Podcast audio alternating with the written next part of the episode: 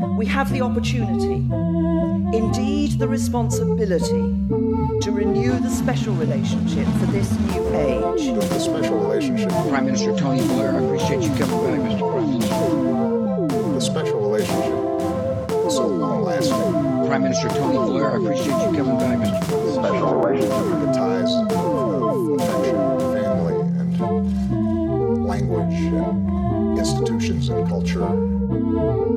Appreciate you coming back, Mr. Prime Minister. Long time no see. I know you've been in Canada, being all Hollywood or Toronto, as they say in Canada. s- yeah. the Hollywood, Toronto. Hmm. Um, yeah, yeah, I've been away. Hmm. It feels like a, a while ago now because I've been back a week or so, but it's taken us a while to organise ourselves. Hmm. But here I am back on back on your little blue couch. Yay! I missed you. Back. Oh, I missed you too. Did you? Yeah. I know. So you told me earlier. I said, "What have you been up to?" And you told me you cur- you got hair, curly hair now. I do. That's what you've been doing. Again, I won't bore the podcasters, but if you YouTube curly girl method, you'll never sleep again. Not because you'll be afraid, but just because you'll fall into a YouTube rabbit hole. Um, especially if you've got hair, which is basically if you don't have like super fine yeah. poker straight hair. Probably this method will work on you in one way or another, and you'll be um, swept away. I'm excited to ha- to try the curly girl method. Do it. So yeah, I've been away. I've been working. You've been getting your hair curly. That's that's what's. That's I've what's also been working like a good you. capitalist. Ooh. oh, anyway, we've got a different a different kind of podcast this week. we do. Dads, dads, dads, lads, lads, lads. They are and aren't, aren't our dad's lads. Lads. What lads? This week we actually this came up um, because we when we did our Reagan and Thatcher episode, hmm. we kept saying, "I'm not sure. I don't know. We need to talk to someone who knows." And we realized that we need to talk to our dads because they hmm. were alive then and have lots of opinions about politics. Hmm. And then we thought it would also just be funny in general because they're quite similar men mm-hmm. in a lot of ways. Uh, they both have sort of m- military backgrounds. My my dad, my granddad was in the army, and my dad was sort of grew, grew up on military bases. And your dad actually, his dad was in the army, but also then he went into the army, into the navy. Actually, both of them. Yes. Um, and they both sort of have similar politics, similar like political journeys, and they're both uh, fathers to very very talented, wonderful daughters. Yeah. Um, so that's a big deal. And they're, bo- they're born in the same year. They were. That's creepy, isn't yeah, it? and both born on military bases as Yeah. well. Weird. So we kind of thought we'd interview both of them uh, to get a sense of what's it like to be an old British man. What's it like to be an old American man? I have to say, it was delightful. It was. I learned a lot. I learned. I learned things about my dad I didn't really know. That's nice. I didn't learn anything new about my dad. I've heard all of those. I've heard all those soapboxes before. He's given me all those lectures before. Has- Is that true? Did he tell me anything I didn't know? I don't think so. he has. He has his. Uh, he has his sound bites. Uh, anyway, it was lovely, and they were both wonderful as they always are. Um, but anyway, we're gonna let you listen to them, guys. Um, you're gonna listen to our dads talking. Richard Ashworth, aka Dad. Yeah. Ripstoffer, aka Dad. So please be polite and respectful. This is our fathers we're talking to. Dads. sit down, sit down and listen. Call them sir. They wouldn't like that. I don't think they want to be called sir. No. Um, you'll need a cup of tea. Probably they'll need a comfy chair. Maybe a snack halfway through. Think about dads now.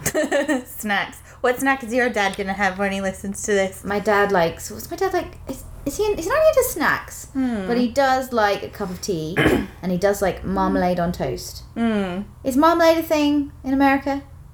Yes. Yes. My dad's very worried because, well, actually, not only my dad, but also I know my friend Charlie's dad about the um, dwindling popularity of marmalade in our in our uh, modern culture. Yeah. He's worried that marmalade is dying out as a food. Ben loves marmalade. Oh, that's good to He'll know. keep marmalade a business. Okay, hear that, Dad? Ben. Ben likes marmalade. A young person who likes marmalade. Hmm. Um, but uh, in terms of snacks, I think he likes crisps. Hmm. So your, what's your dad's favorite snack? Um, he likes a lot of snacks. He's a snack kind of guy. That kind of guy. He likes um like smoked almonds. He Ooh, likes yum, fancy snacks. uh there's a thing called Gardettos in America which I don't think exists here. Mm-hmm. It's a sort of um I don't even know if there's an equivalent. It's like a well, it's like Bombay mix, but it's not Indian flavors. Mm. It's like I guess it's more Italian flavors. It's like tiny breadsticks and pretzels. That sounds and yum. these like really sort of salty balsamic um, crisp things. Um, he likes those. He likes popcorn. Absolutely. Like who beef doesn't? jerky. Oh, my dad's vegetarian. Oh yeah. Um, so he likes tofu jerky. Yeah, I don't think he likes jerky. I don't think he's a jerky fan in general. All right. Uh, So they see this is where our, this is probably where our dads differ most. Is my dad is a big red meat man. yeah, my Mm. dad's a big, big green, green avocado fan. Everybody likes avocados. Who doesn't? What's my dad's favorite food? Butter. He, he not vegan. My dad likes butter. He's like Paula Deen, just eats it by the spoonful. he kind of does. If you if you make my dad toast, it'll be like thick with butter. Mm. Um, he's very excited because Bailey's have started doing coconut milk flavor Bailey. Yeah. Did you? This is Because it's going to be- vegan. Yeah, Mm. uh, he's excited about this, that for this Christmas. Anyway, this is something we didn't talk about with our dads because we talked about much more serious issues. Yes. uh, but at least now you know about their snack game as well, which is obviously important. If you I mean, if you want to get yourself in the mood, depending on which country you're in, Yeah. have a piece of toast drowned in butter and marmalade, yeah. or a big bag of Gardettos. All right, guys, enjoy. Bye. Bye.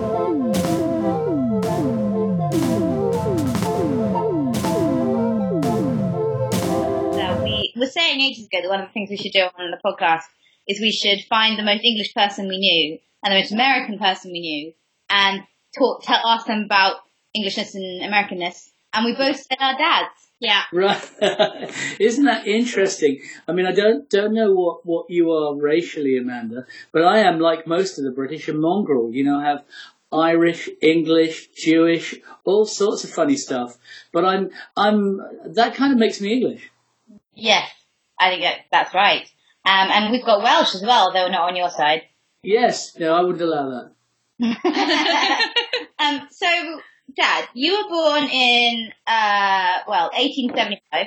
You cheeky girl. I was born in 1952, the year of the water dragon.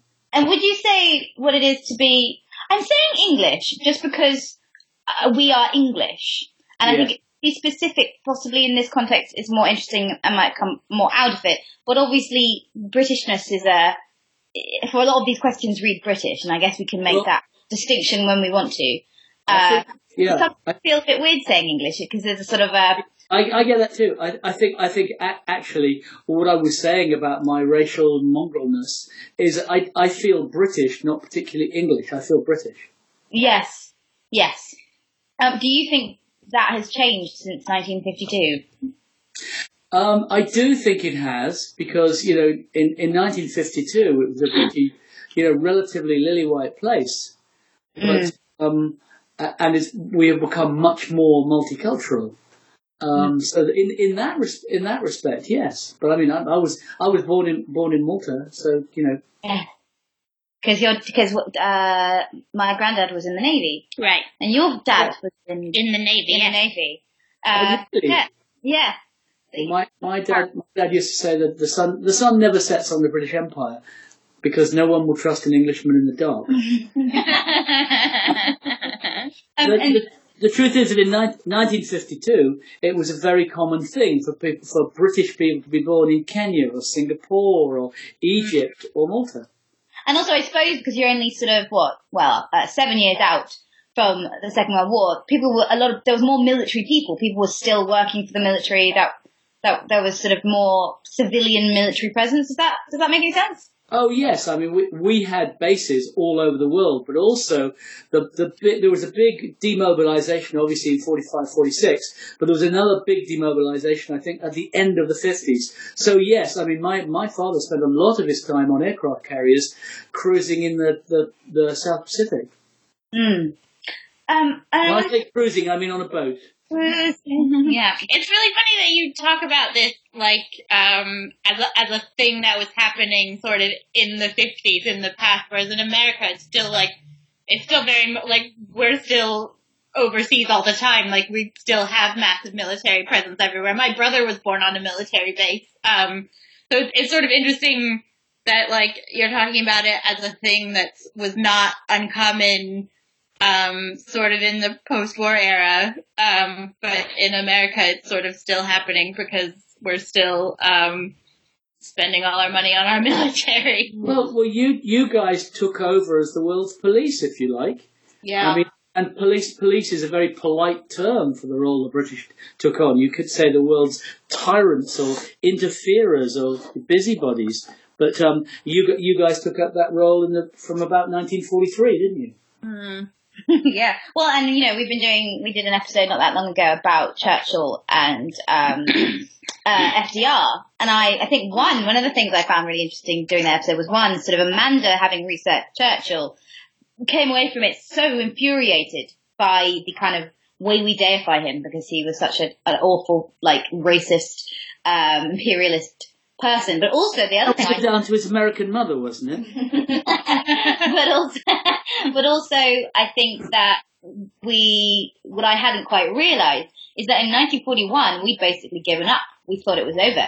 The the German, you know, the war was over. We were not going to win. And if it had been for the Americans, we gave away so much to America in sort of persuading them to get involved mm. that basically Churchill kind of gave up the empire in that moment because he kind of went. 'cause- And the Amer- America did not have the sort of economic downturn after the mm. war that we did.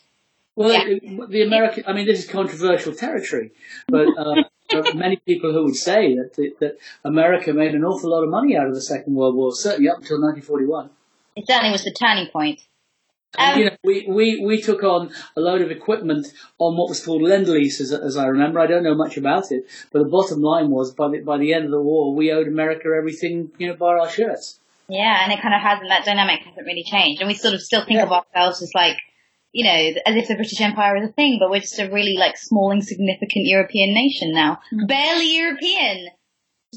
Well, we've always been like that. I mean, because we are an island nation, we don't understand really, you know, because we're surrounded by the water, you must be British if you're here. So we're very confused by that. Whereas, you know, as you know, Poland moved, you know, 50 or 60 miles to, to the west and, you know, the borders of France and Germany and God knows how many have changed over the years. And, I mean, whereas Britain remains an island.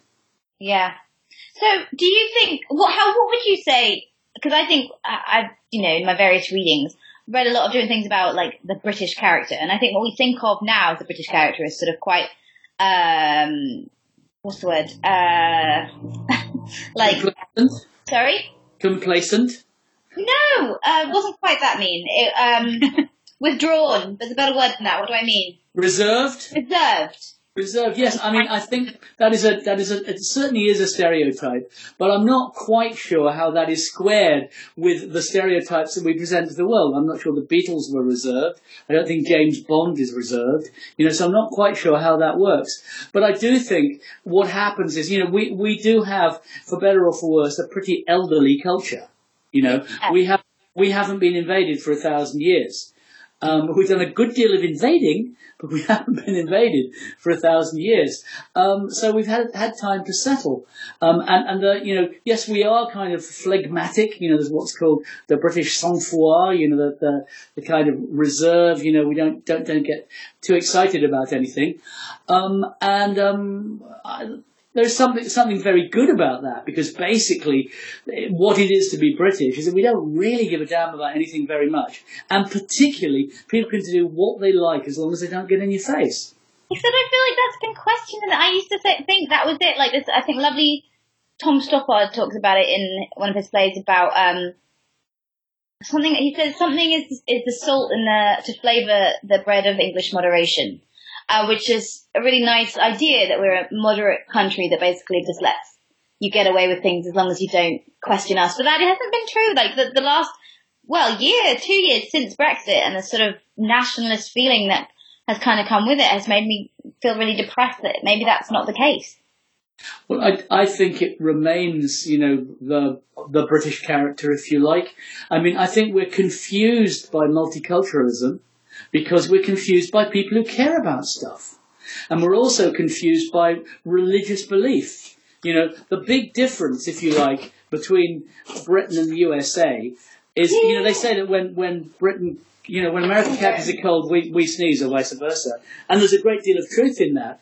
But um, we shipped our religious loonies across to America, you know, pretty much deliberately from the beginning of the 17th century. So there are certain areas that we just don't deal with. Nobody in Britain is used to, until recently, considering religious issues. So multiculturalism, which involves serious religious devotion, is very confusing to us. Well, not since um, 1559 or whatever it was, uh, the Elizabethan church settlements, which we all talk about another time. uh, we haven't really considered this stuff.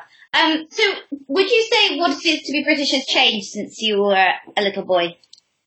I, I, I think so, but I mean, I think it's up in the air at this point um, for you know political reasons that are maybe transient. But I think Britain, as as a place that has been extraordinarily privileged, and you know because basically we you know predated the whole of the world. You know, basically our wealth is based on nicking assets and resources from all over the world. But I think that the British attitude of laissez-faire remains so, and I think when the current unpleasantness settles, I think that will continue to be so. I feel like current unpleasantness is a very British way of describing it. It's actually the You know, interestingly, current Yeah, yeah, unpleasantness, current unpleasantness was actually a variation of my friend April, who comes from Knoxville, Tennessee, who referred to the American Civil War, Civil War as the recent unpleasantness. Interestingly, Yeah, no, it's her granddad used to call it the recent unpleasantness, Right. which we thought was such a funny phrase. I Quite- love- and interestingly, with with, with um, April, a brilliant, brilliant woman, a Rhodes Scholar, um, she came over to visit us once, and this really encapsulates these, the difference, perhaps. With one of the, she brought this book which said, you know, 100 reasons why it's great to come from Tennessee, and she kind of, you know, innocently said to us, "Is there anything like that for Britain?" And we said, "No, but there are thousands that say, "Whoa, we're crap." yeah, Yeah. you would not get. I think that's what I mean by English reserve. There's a sort of self-deprecation and sarcasm that, like, a- like absolutely abhorrent. The idea of that sort of um, quite American kind of guileless patriotism and pride. We just don't have. We just are so self-loathing. I Well, I used to think that, that the big difference, the cultural interface, was to do with irony. And I think that, that that has changed. I mean, I think American culture, on my observation, and Amanda could correct this or not, American culture has become much more aware of irony. Mm. Whereas, you know, British wit is built around, you might call it sarcasm, you might call it irony, but essentially British wit is bu- built around saying the opposite to what we mean. And, you know, the, the, the construction, you, you know, you're looking great today, not, is kind of a way, a, a- an American originated way of making clear irony. But irony is the British way of life. Underlining what you're saying. Yeah. Uh, yeah, It's- not subtle. It's funny I, that I always tell this story because Amanda and I quite often have these things where we'll we'll uh, describe. I remember being with um, Juliet and then Leanne. Juliet was talking about uh, somebody, and she was saying, "Oh, it was so annoying. She asked me to take her bags, and I had to take her bags downstairs, and God, it was the worst." And Amanda was like, "Did you tell her you didn't want to carry bags?" yeah. All of us British girls were like, "No," yeah. but it was a great job. Yeah. And yeah. so the jokes that she sort of takes advantage of that in me. She'll say stuff like, "Do you mind if, for example, do you mind if we record at your at my house?" And I'll be like, "Oh, um, no, no, no, oh, no, that's fine." She'll be like, "Great, cool, that sounds fine. That's what we're doing." You know, I feel like I don't feel like I'm taking Yeah. advantage of it. I feel like you. I asked and you say yes, and we're all fine with it. Exactly. It's like in in um um Evelyn Waugh's Scoop, which is a very funny book. book. Is it Henry Boot, the, the journalist, and he works works for this guy, and he has two, two. If I remember, I may be mangling it, but he has two answers, which are yes and up to a point. And up to a point means you are barking absolutely not. Yeah, yeah. Um, and we just don't do that. And there definitely is. I, I, I find it. It's it's almost a. I can feel it. It's a mental block. I can feel it happening where I'm like, what I mean is, I really, really don't want to do this, and I can't say it.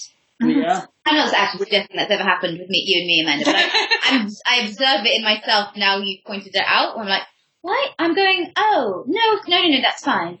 Oh, well, would you, would you like to do it that way? And it's like, why didn't I just say I don't want to do it? it's really odd. Um, Well, we say we say sorry. I think more than any other culture, don't we? We're saying sorry all the time. And we, and I remember uh, who's who's a very funny big black American comedian who works over here. Reginald D. Hunter. Yes, very funny, very witty one. He was saying when he he'd arrived, he was clear that we were in fear all the time because people kept saying to him, "I'm afraid that this and I'm afraid that that and I'm afraid the other," which again is is a very British way of of kind of blunting something sharp, isn't it? Yeah. Yeah, we've talked about this with the word, the way that people here use the word unfortunately. yes. yes. Like as though it wasn't something that they were causing, as though it was something that was like happening by fate It's like, unfortunately, we can't do that today. And it's like, that's not unfortunate. You're just choosing not to do it. yes, we're we're kind of attributing it to the stars, aren't we? Yeah. Uh, how do you feel about patriotism? Do you feel patriotic? I think patriotism, as whoever was Oscar Wilde said, it's the last refuge of the scoundrel. I think it is. I think it is. I mean, uh, you know, family values are probably the same thing because what they are, as Andrew Rawnsley said, is thinly veiled attacks on the defenceless.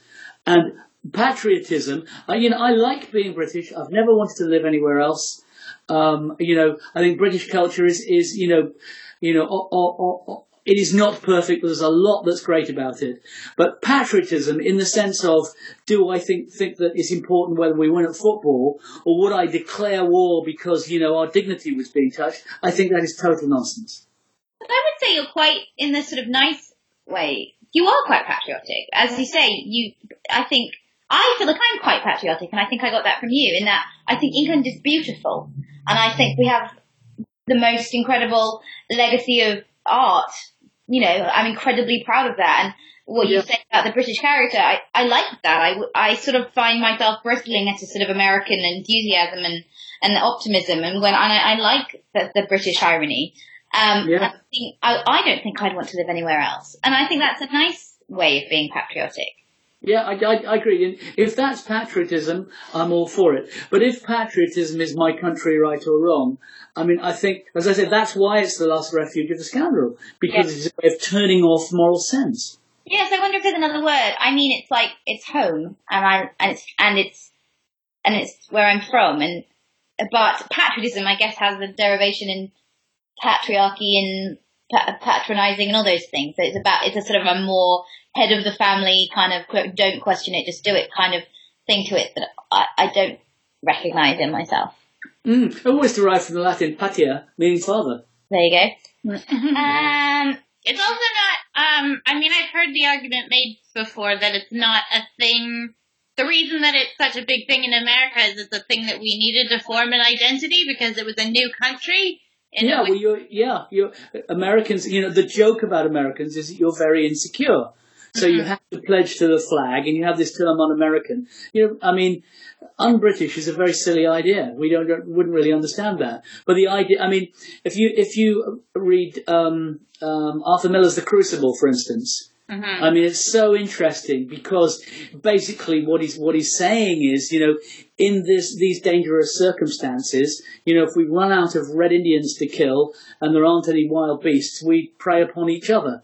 And there's something something about that in American patriotism. Hmm. Mm, well, I suppose that yes, you needed it, didn't you, to create Mm. a nation and, and, and out of the wild. Um, Yeah. And you, Dad, you, you lived in, you actually lived near where um, uh, Amanda's family live now in McLean, Virginia, didn't you? Do you live? Your parents live in McLean, Virginia.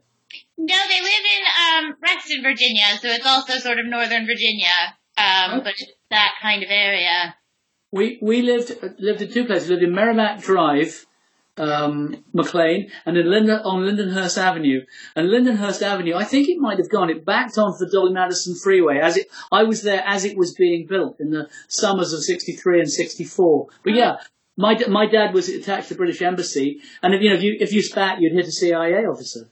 Right. Do you have any memories of, of a child? I remember you talking about comics, about buying comics. Lots of it. I, I, I mean, it, it was a golden time. I loved being in the States. And my, it was my father's favourite job in 20 years of being in the Navy. Um, interestingly, um, I don't remember seeing a black person, which is an extraordinary thing.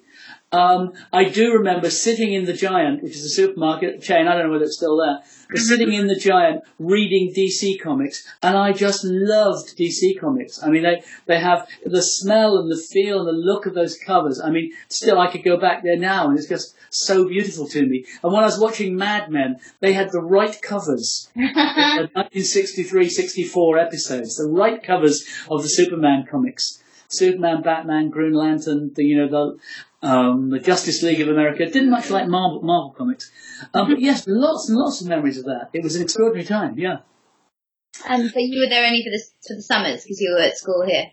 Oh, we were there at Christmas in the summer. Yeah, so I was at public school over here. Otherwise, And then Christmas is different in America, though, isn't it? They don't have Christmas the way we do. I, this is a revelation that I have had since doing this podcast, Amanda. I didn't realise that, that that that Christmas isn't, isn't quite food wise, maybe particularly, isn't quite the big deal in America as it is here. They don't have the big meal like we do. Well, nobody told us. No. Um, we do have a big meal. It's just not prescribed the way it is here. I think in terms of what exactly it consists. yeah, of. whereas your Thanksgiving meal is very prescribed. yeah. Yeah, which I find interesting. So Thanksgiving, in a way, is kind of how we do Christmas, and that's a very specific way you've got to have it. And it's a very similar meal, actually. Yeah. Uh, We're giving, giving thanks for having got rid of the English, really. I always tell there are two stories uh, I tell about you, Dad. One is the one where you were in a lift. I can't remember what it was. Were you In? Las Vegas. It was in Caesar's Palace in Las Vegas. Oh, you tell the story, Dad. Well, I, I, I was in, in this lift with my friend Daryl Clark, um, and we were talking about nothing in particular, and a lady leaned over and said, that is a gorgeous accent. Where does that come from? And I said, madam, this is not an accent. This is the original. So, so rude, Dad. And then the other thing was, um, I can't remember somebody asking you if if um, They also, I was on. I was on a. There's inter- interesting. I was on a train journey, which proved to, to take geological time because of privatisation of railways over here. Probably about 10, 10 12 years ago, and there was some. Must, I guess it must have been November, and some American Americans were talking about getting getting home for Thanksgiving, and this lady perfectly innocent, innocently said said to me, "Do you celebrate Thanksgiving?" And I said, "I don't think we can see much to celebrate." it's a weird question, isn't it? Well, did you know Canadians celebrate Thanksgiving? Isn't it a different one though? I don't know. I just discovered it this this, this week. Canadians celebrate Thanksgiving. Is it different, Amanda? I don't know. Um, it's a different time of year, but it's the same kind of thing. It's the same sort of like fall harvest, Mm. big dinner type of thing. Does it commemorate a different event? Um, I, I don't know the history of it. Interestingly, though, we still have the Harvest Festival, which is actually really kind of the same thing. Well, yes. I mean, that's to do with the, the cycle of the years, isn't it? That, Yeah. That is. Um, God, I don't know how to pronounce it. S A M H A I N. I think it's pronounced. Kilby, believe it or not. But in the Celtic calendar, it's the time when the cattle that you don't need through the winter are slaughtered, and you make sure that you've got enough food to keep you going. Yeah. Well, just like so many of these things, like Easter and Christmas, they're all based around seasonal, uh, you know, uh, ancient uh, things, aren't they? Of course they are. Yeah, yeah, yeah. Um, so, speaking of privatisation of the railways, uh, we also wanted to talk to you about Thatcher because we did a lot of research into Reagan and Thatcher and their um, close relationship, Yeah. uh, and we thought it was interesting because Amanda's dad, who we're going to talk to in a bit, had a similar thing where he was uh, bought well into Reaganomics, didn't he? Yeah. Yeah. Um, and is now Well, he voted for Reagan anyway. Yeah, Mm. and and is, and is now a a, a, uh, a Democrat. Yeah. Um, and you had a similar thing, and it was because of you were a small business owner in the seventies, right? I was. I remember the the three day week. Um, the, the three day week was what it sounds like. The electricity was turned off for two days of the working week during 1974, and it absolutely crippled commerce. Why And was I- what? Full Just, chain of record. Sorry, just explain why the electricity was being turned off. Because of industrial action. It- The it- strikes. So the, the unions, the unions holding the government to ransom. And what was ironic was that a Labour government couldn't contain the unions. Anyway, I, I had a small chain of record shops. I was, I was a, a teen tycoon. And my brother and I literally carried car batteries from record shop to record shop to make sure that the decks would continue working and we had some, some kind of light that was very dim and we had candles as well, but just so that we could stay, stay open. And my, my jeans, literally, I would go through a pair of jeans in a fortnight because the battery acid would go through them. And we did that. I don't know how many, how, how long it was. It felt like a long time, but it was probably a couple of months. And it was very clear that the balance between union power and, uh, you know, the well-being of the nation was out of kilter. yeah. And so that year you, you voted for Maggie Thatcher Milk Snatcher. Mag- Maggie Thatcher didn't didn't um, stand until '79, and Yeah. the truth is, yes, I did vote for her. And as I've said to you before, I'm not sure that I would do differently again. You know, perhaps I should have done more research on Reagan and Thatcher at that time.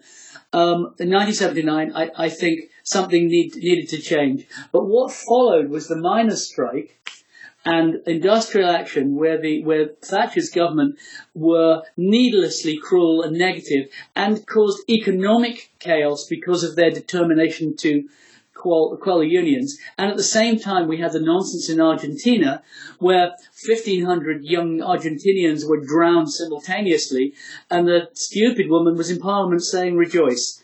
And I voted for her again. I voted for her again to my eternal shame, and I will not do it again in this incarnation. but the second, the second time was inexcusable. And what, Shortly after that, I met your mother, and she set me straight. but what what made what was it? Was it just uh, not doing your research? What made you? Uh, was it the same feeling that made you vote for her a second time?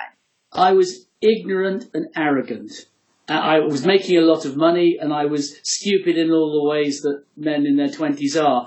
But interestingly, um, I remember going to Million Dollar Roundtable, which is an American thing, recognition for top financial services people, um, in 1979, I think. I was ahead of the game. I think I was the first of the people that I knew to qualify for this, which meant having sold an awful lot of stuff, contracts. Um, and it was the year after Richard M. DeVos who founded Amway had given a talk to them, and the transcription, which I've still got as a kind of a, I don't know what it is, it's kind of kind of a, a kind of a regrettable souvenir. I still have it. I read it, and he was talking about trickle down. This is Betsy DeVos's father-in-law, Amanda. You probably know. Yeah. Um, and he was talk- he was explaining trickle down, and I thought, yeah, that's right. That's a really good idea. I make lots of money. It trickles down. Everybody's great. And um, unfortunately, in the words of um, Edmund Blackadder, it was bollocks. and I suppose that's the thing. It makes you feel better, doesn't it, as someone earning money? Because you're like, oh, good. Oh, I'm glad. It's like confirming what you hoped was true. I guess so, but I mean, I was I was young. I was younger, you know, best part of ten years younger than you are now. So I was, you know, I was not I was not nearly as smart as I thought I was. Mm. And in that time, so in the next sort of 10, 20 years, everything was privatized. Um, and Well, yes, I mean, from from 1983, Maggie had a, had a kind of kind of a free hand. And the thing was that in the miners' strike, I mean, I think the miners were mis misdirected by by um, Arthur Scargill. Uh, that there were cynical leaders of the left who were yeah. building their own own power groups. Um, who were not looking after the working man, and the the dignity of work was what was being defended, as opposed to the economic needs of people. Then there's a subtle difference, but not that subtle. Um, and what followed on from that was that Maggie Thatcher had pretty much nothing to say after 1983, but a couple of her cabinet ministers, I think principally Keith Joseph, had read Hayek, who is kind of kind of like um, Keynes plus plus. I mean, Keynes says the market is king except, which is the same thing that George Soros says and Robert Skidelsky and God, so many of these guys. Um, but what Hayek said was the market is king, period. And you know what? He was totally bloody wrong. So I think one of the things when we're talking about Reagan and Thatcher, um, I was sort of talking from an assumption of uh, my quite lefty socialist politics. Yeah. Um, and I was talking about, you know, when Maggie Thatcher died, the fact that Ding Dong the Witch is Dead was number one, and there was riots, burning effigies in the streets in, in the north of England more than than uh, in in the south of England. And the fact that she was given a state funeral was seemed just uh, totally inappropriate. But Amanda's question was, why did everybody hate her so much? And I, I feel like I gave her quite a sort of um, it was quite a I think unsatisfactory answer because actually I was like, well, because everybody hates her. What? Because she was awful. I Um, think, I wondered if you well, that's not, that's, um, that's clearer and as as as um as objective as you can answer to that question. Well, that, that she was awful doesn't that really have much content in it. I think I would take the overview and I would basically say what she did was to move politics to the right in a way that was plausible to a lot of people who should have known better. And her privatization idee fixe, which is what Keith Joseph um, and others were behind, meant that assets that had been built up by the contributions of the common people over generations were taken over by fat cats. And those assets should have been available to pay for pensions, for universal basic income, for the national health and so on and so forth. Instead, they were stolen. That's the rest of it. I think she was deluded but the rest of it is detail. But that's essentially what she did. And basically, we are still in our, whatever it is, 40th year of Thatcherism now. We have not recovered. And the problem is that the, that wealth has been distributed upwards and continues to be so. There you go. Does that, does that help you? Yeah. yeah, I feel I understand more now. Do you, actually? Oh, good. Good, good, good. Uh, what were you going to say, Dad? Your mother is muttering she broke the unions. But then perhaps that wasn't it. Well, what Dad is saying, though, is that perhaps that needed to be done to a certain extent. But Bessie, we've been arguing about that for 35 years. Well, yeah. Also, I think Mum has similar stories about you know working under lamplight at the jewelry shop in um in Bristol Market, and she didn't bloody turn turncoat, did she? She didn't go go bloody fascist. Your, your, your mother, as you know, has street cred. She was arrested on a BNP protest in Bradford. Your, your mother has the stripes to prove it. I don't. I was a complacent middle class fool. what were you saying, Mum? Anti BNP, yes, no, not, not for the BNP. Anti BNP. let's, let's be super clear about that. Um, yeah, did you know that? My, my, I my, mum's- didn't. my mum's That's a, amazing. Yeah, my mum's a criminal. Yeah. Pretty cool. Like, you know, Amy Schumer and Emily Ratajkowska. Red. Ratajkowski. Yeah. Yeah. Yeah. And Mum. Well, there you go. There's, there's a, a bracket to be in. um, did you have any more questions about Reagan? What did you think? Were you aware of Reagan? What was how? What was the? Because I mean, I think when I was sort of researching Reagan, he had a similar kind of. I mean, we've actually. I mean, Trump isn't anything new to us in a way. We've had a pretty, other than Obama, and I guess Clinton, we have a pretty derisive view of most America. Like we had a similar view of, of George Bush. Like he was just at the punchline of jokes in the UK. And I think Reagan was it like that? Because Reagan it was an idiot.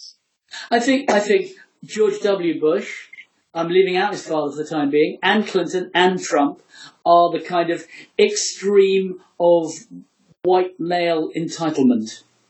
Hmm. And whereas I think Reagan was a bit different. Firstly, he was an actor, so he knew how to be popular. That's what he was really good at. And he came across as being kind of cuddly and lovable. In this country, I think most people just thought he was silly, thought he was funny. You know, I remember there was a guy, guy who used to do a very good impression of him, where he'd be saying, "My fellow Dobermans," and and so I mean, I think we kind of dismissed him. And I think maybe Americans, he got under your guard. Um, and some of my, this is kind of my awakening at that point. This is early 80s, isn't it? Some of my icons, like Neil Young, for instance, were big boosters. John Stewart, you know, that guy who wrote, um, Daydream Believer. He was a big booster of Reagan. These guys who, to me, had been kind of radical were pro-Reagan. So it was a strange time. I didn't quite get what was going on, I think is the truth of it. I hadn't realised that he sort of united the US in a very, in a way that I guess Tony Blair did here to 20 years later. kind of thing. I mean, as I say, Neil- you know, Neil Young made made you know some of his worst music at that time, but he was a Reagan booster. He made a dreadful album called Old Ways, which was you know would have, would have been best pulped from you know the outset. Um, and and um, John Stewart on one of his albums, he says one more for the Gipper, you know. And there's still people who talk about the Gipper, aren't there, Amanda? Yeah. What were you going to say, Paul? Well, just at the time that he was elected the first time in, like, mm, I guess 1979, um, I mean, we were going through a similar sort of crisis. We were having a fuel crisis. Um, Yeah. and the cost of fuel was just, like, astronomical. Um, and yeah, Jimmy Carter was, had become really unpopular. So I think Reagan was a bit, he, emotionally for people, I think he became a bit like Obama was, where it just felt like an escape from what they were going through at the time. But you know, uh, Jimmy Carter, if I'm right, is the only American president on whose watch no American serviceman was killed in action. I, think that's true, and it's definitely true. He's the only president under whom America didn't actually invade anywhere. I, Your dad was the Navy at the Those are really important, really important facts. Yeah. Yeah.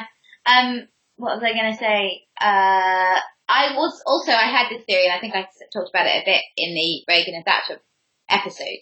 I think there's a sort of interesting thing about American politicians, which I, I remember sort of getting around the time of George W. Bush, is that they're sort of, the way that like, I think the British are quite, um, seduced by a, a posh British, a, posh- a posh accent and a posh sort of public school education, and you can see that Yeah. in our political system. So many people went to Eton and Oxford, and we sort of we think they they sound clever.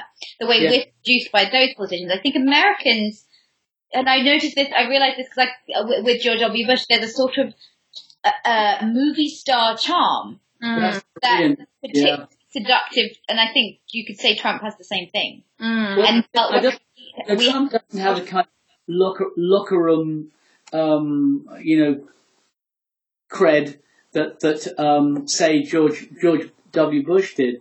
But I think I think that is very interesting because essentially the ruling class in this country are sociopaths. And we have a system for creating sociopaths that's 400 years old. It's called the public school system. In America, it isn't quite quite as efficient. So you produce the odd sociopath, I mean, uh, I remember having a bit of an exchange with David Frum where he was saying, he constantly says things about Trump, pointing out that, that Trump was not the first moron who'd been elected in the USA this century, and he had a big part in creating the opening. But I think in this country, the public school system creates people that I would call what Will, Will Ferrell characters. They're like Ron Burgundy. What he says is they are characters who have, have confidence that's unjustified. and but uh, Wolf you- says that about his characters. Yes, he does. Un- unjustified, unearned confidence. And I would say David Cameron, Boris Johnson, um, Nigel Farage, all these guys, unearned confidence. We think because they talk with confidence, they know something, and they bloody don't. They don't. And, and as you know, I was public school educated. I was brought up to be a sociopath. Fortunately, I never practiced professionally. Um, I guess it depends on your definition of unearned, because I'm sure they don't see it that way. I'm sure that they've been told since since they were at those public schools that like this kind of power is their destiny. Well, exactly. If you, the English public school consists of taking taking young men away from their parents at an impressionable age and convincing them that, that they they are the master the master race, and that as long as they they speak speak with a particular accent, they can get away with anything. Interestingly, that's not unlike Donald Trump's educational profile. Yeah, have you been following all the stuff about his um, family wealth? No. Oh, he, like, because you know he has this thing, and he says that he um uh he only got a million dollars from his father, and then he and that's how he built his empire, and that Only a million. and he yeah, and he had to pay every penny back. And the New York Times have been doing sort of deep, deep dive into his family's financial records for the last year, and it, they've just unveiled just a, a just outrageous tax avoidance. You know, Donald Trump was essentially a millionaire by the time, uh, uh, yeah, a millionaire by the time he was three, because his dad had already put so much into his name, and he bailed him out constantly. His father was bailing him out to the tune of, you know, several million every couple of months when he was Yeah. a young man. Uh, and they, yeah, like it was just like he has been, he has had such like the idea of privilege is just so epitomized in that because he would fail and fail and fail and yet continue to be able to try again and again and again with his various bad business deals because his father would constantly bail him out, which is how you manage to eventually actually make some money. Yeah, so Will Ferrell should play him in the movie. but I mean, what we're dealing with, as I said, is the apotheosis of white white male entitlement. That's what's going on right now, and hopefully we've got some kind of a you know dialectic going on where it is it is clearly so extreme, so outrageous, and so unhelpful to the great majority that it is blown out of the water forever. Well, I, I feel like the, the action of the last week for the question. Sorry, Amanda, you wanted to say you- something?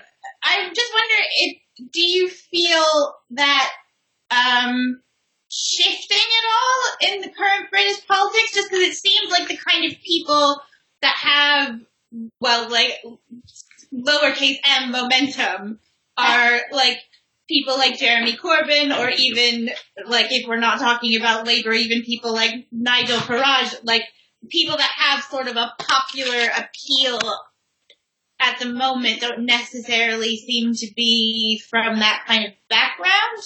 Well, Jeremy Corbyn isn't. Nigel Farage is. He was at Dulwich College, privileged as you like, came out of the city, um, earned a lot of money, you know, in in a, uh, a zero sum business. That is, they make money at, at, at your expense. And the city is all about that kind of stuff. Having spent a long time in financial services, I think it's impossible to do what, do what he does and what the big banks do and maintain any level of integrity. And there's an explosion coming. But Yeah, but Jeremy Corbyn, Jeremy Corbyn, like that just um, Osborne or uh, David Cameron or like these sort of more classical Tory politicians. what Uh, about them? He he just doesn't sort of present himself or brand himself in the same way that the sort of um, I guess more class your more classical idea of a Tory politician. You're right. You're right, and and exactly that's what's so clever about him because he appears to be a man of the people with it, with it, with his you know his his cigarette and his pint of bitter. He appears to be a, a man of the people. Whereas you know there was an Osborne literally at the right hand of William I at the Battle of Hastings. I mean literally, not metaphorically, at the right hand. George Osborne never had to prove himself popular.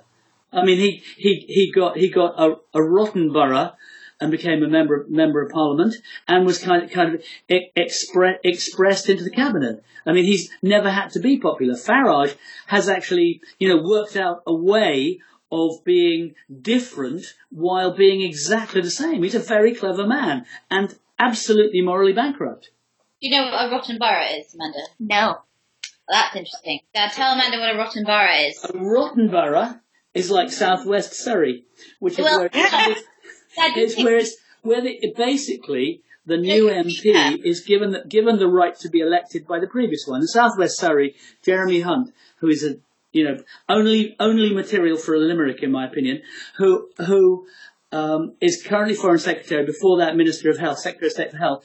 I was just going to say, rotten boroughs are in the sort of 18th century where there would literally be like a, a horse, uh, like a horse and one farmer living in uh, an area, and they a bit, I guess a a bit like gerrymandering in the US, and they would call that a borough. So you know, you'd have basically three um, voters, and two of them would be the family of the landowner. The landowner would run for the seat, and they they would get Right. the seat. That's what a think- rotten borough is. In, in, William, Wi- William Pitt, William Pitt, I think William Pitt the elder, but probably the younger, I think they had the same constituency, were the constituency called Salisbury Plain, and I think I'm right in saying, you check this, that there were seven electors. So, so essentially, they just decided they want to be in Parliament. So a rotten borough is where, where it is, it is not really open to the democratic process. Now, obviously, obviously, I'm being hyperbolic, talking about modern boroughs being like that, but it does appear to be somewhat like that because the electorate is like an ocean-going liner; it doesn't change quickly.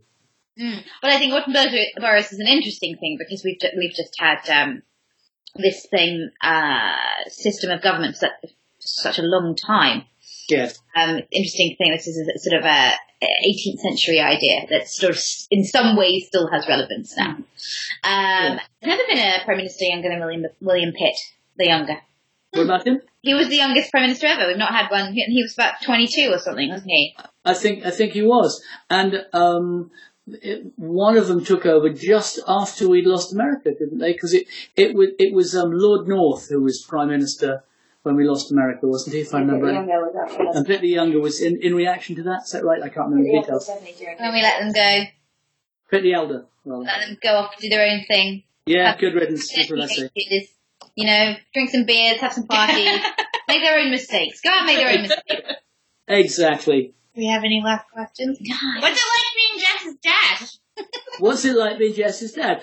I, I, I have six remarkable children, and I am so proud of her. She is an extraordinary woman. Aww. Thanks, Daddy. How do you feel about her identifying you as the uh, most British person that she knows? She should get out more. I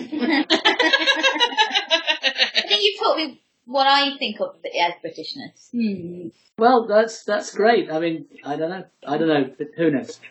Anyway, we have to Yeah. Go. Thank you so much, Dad. This has been so fascinating. We could do Well, it lovely. again. Thank you for letting me shoot my mouth off. No, uh, always. Uh, uh, whenever. Usual. All right. I love you, Dad. Bye.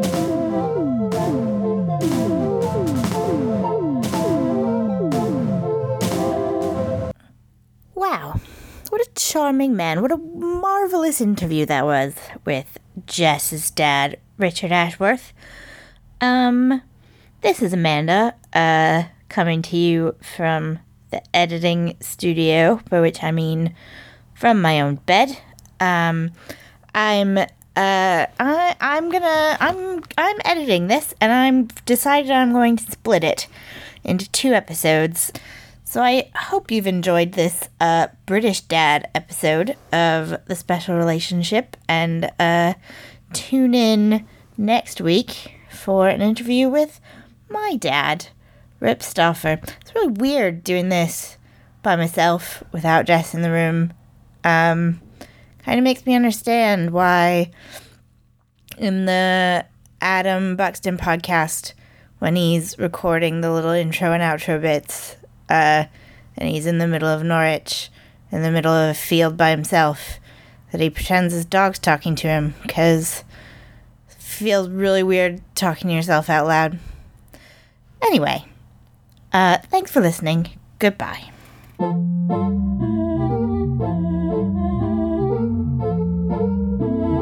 Appreciate you coming back, Mr. Prime Minister.